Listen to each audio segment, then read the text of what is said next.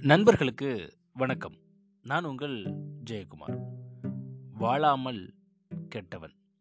பாரதியோட பார்வையில் வாழாமல் கெட்டவன் அப்படின்றது என்னன்னு கேட்டிங்க அப்படின்னா தேடிச்சோறு நிதந்தென்று பல சின்னஞ்சிறு கதைகள் பேசி மனம் வாடி துன்பமிகு உழன்று பிறர் வாட பல செயல்கள் செய்து நரைக்கூடி கிள்ளப்பருவம் எய்து கொடுங்கூற்றுக்கு இறையன பெண்மாயும் பல வேடிக்கை மனிதரைப் போல நான் வீழ்வேன் என்று நினைத்தாயோ?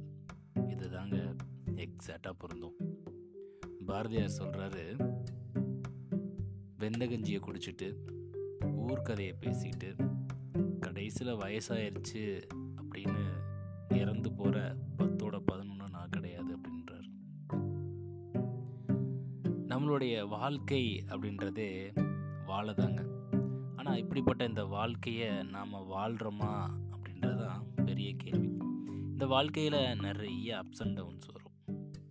சந்தோஷம் மகிழ்ச்சி இன்பம் துன்பம் வலிகள் வேதனைகள் பிரிவு இப்படின்னு நிறைய விஷயங்கள் கடந்து போயிட்டே இருக்கும்.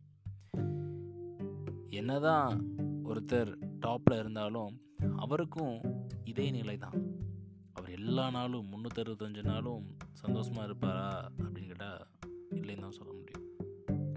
அப்போது ஸ்டீஃபனார் கவி சொல்கிற மாதிரி த பர்பஸ் ஆஃப் லைஃப்பில் ஒரு முத சொல்கிறது இதுதான். டு லிவ் அப்படின்றார். முத வாழு அப்படின்றார். வாழ்க்கைக்கான நோக்கமே முதல்ல வாழ்கிறது தான் ஆனால் நம்மளில் நிறைய பேர் வாழ்க்கைக்கான நோக்கம் இல்லை. நோக்கம் இருக்கிற பட்சத்தில் தானே இலக்கே வைக்க முடியும்.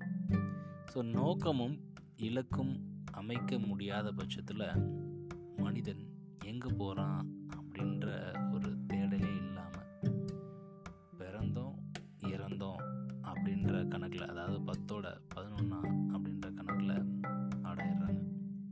ஸோ நாமளும் இப்படிப்பட்ட வாழ்க்கை வாழாமல் கவிஞர் வாலி அவர்கள் சொன்ன மாதிரி இருந்தாலும் மறைந்தாலும் பேர் சொல்ல வேண்டும்.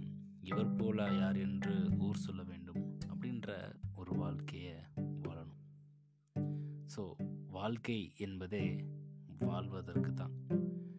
எந்த ஒரு கஷ்டம் வந்தாலும் அனைத்தையும் தாண்டி குறிப்பாக வழிகளை தாண்டியது தான் வாழ்க்கை.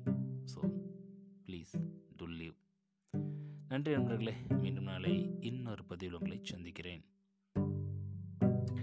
வாழாமல் கெட்டவன்.